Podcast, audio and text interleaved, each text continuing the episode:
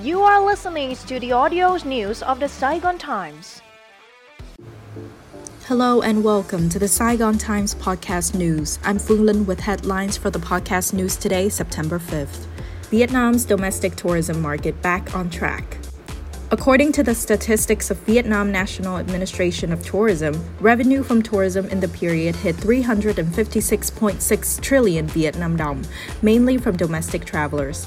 Local tourists in August were estimated at 8 million, bringing the tally to some 79.8 million in the January-August period and exceeding the year's target of 60 million, up 33.6% over the same period of 2019, the pre-COVID year. The 8-month period saw over 1.44 million foreign visitors, down 87.3% over the same period in 2019, mainly South Koreans at 369,800, and Americans with 139,400. Tourists from European countries also grew, but slowly. Meanwhile, August alone recorded some 486,400 foreign visitors, a 38% increase over July.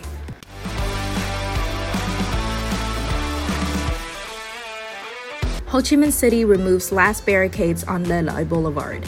Lê Lợi Boulevard in Ho Chi Minh City's District 1 was entirely reopened to traffic after an 8-year closure for the construction of the city's first metro line.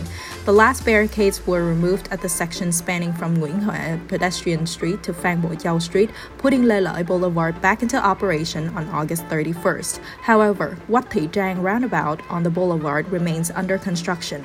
Paving and embellishment work is expected to be completed this year. The People's Committee of District 1 suggested turning Lê Lợi into a pedestrian street to attract visitors and boost the nighttime economy.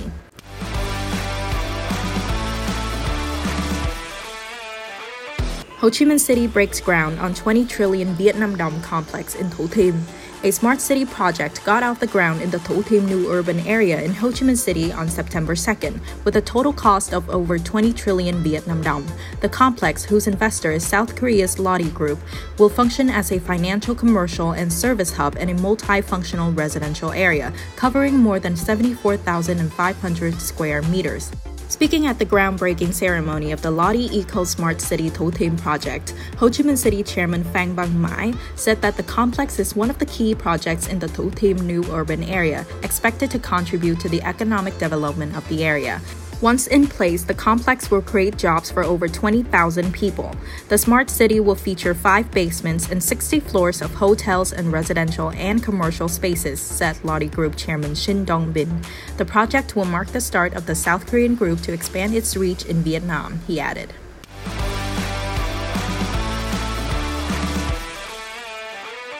Ho Chi Minh City faces risk of 5th COVID wave. The spike in new COVID-19 infections and hospitalizations and the spread of BA.5 Omicron subvariant are posing the risk of another coronavirus wave, said a leader of the Ho Chi Minh City Health Department. The transmission rate of the BA.5 subvariant outstripped other variants of the virus, namely BA.1 and BA.2, leaving the city at risk of another outbreak, Zhao said. BA.5 is reportedly 12% more transmissible than BA.2 and is forecast to spread in the community in the time ahead, leading new infections, hospitalizations, and severe cases to soar. Given the current circumstance, the health department has prepared scenarios in case the pandemic swings back again. The Hospital for Tropical Diseases, Children's Hospital 1, Children's Hospital 2, and Central Hospitals are ready for COVID-19 treatment. Besides, 37 hospitals have established COVID treatment departments and set aside 10% of their beds for COVID patients. This brings the total number of COVID treatment beds to 2,057, including 766 beds with medical oxygen and 300 intensive care beds.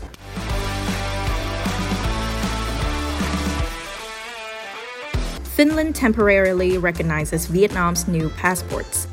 The Vietnamese embassy in Finland said on September 2nd that the Finnish Ministry of Foreign Affairs has decided to temporarily recognize Vietnam's new passport, provided that information about the passport holder's place of birth, or POB, is added. The decision was made by the Finnish agency on Vietnam's National Day, according to the Vietnamese embassy in Finland. Spain and Germany earlier did not recognize the newly designed passports of Vietnam, but later reversed its decision, requiring POB information to be added in the new passport. Meanwhile, April, the Embassy of the United States in Vietnam has advised visa applicants to add the POB field in their new passports.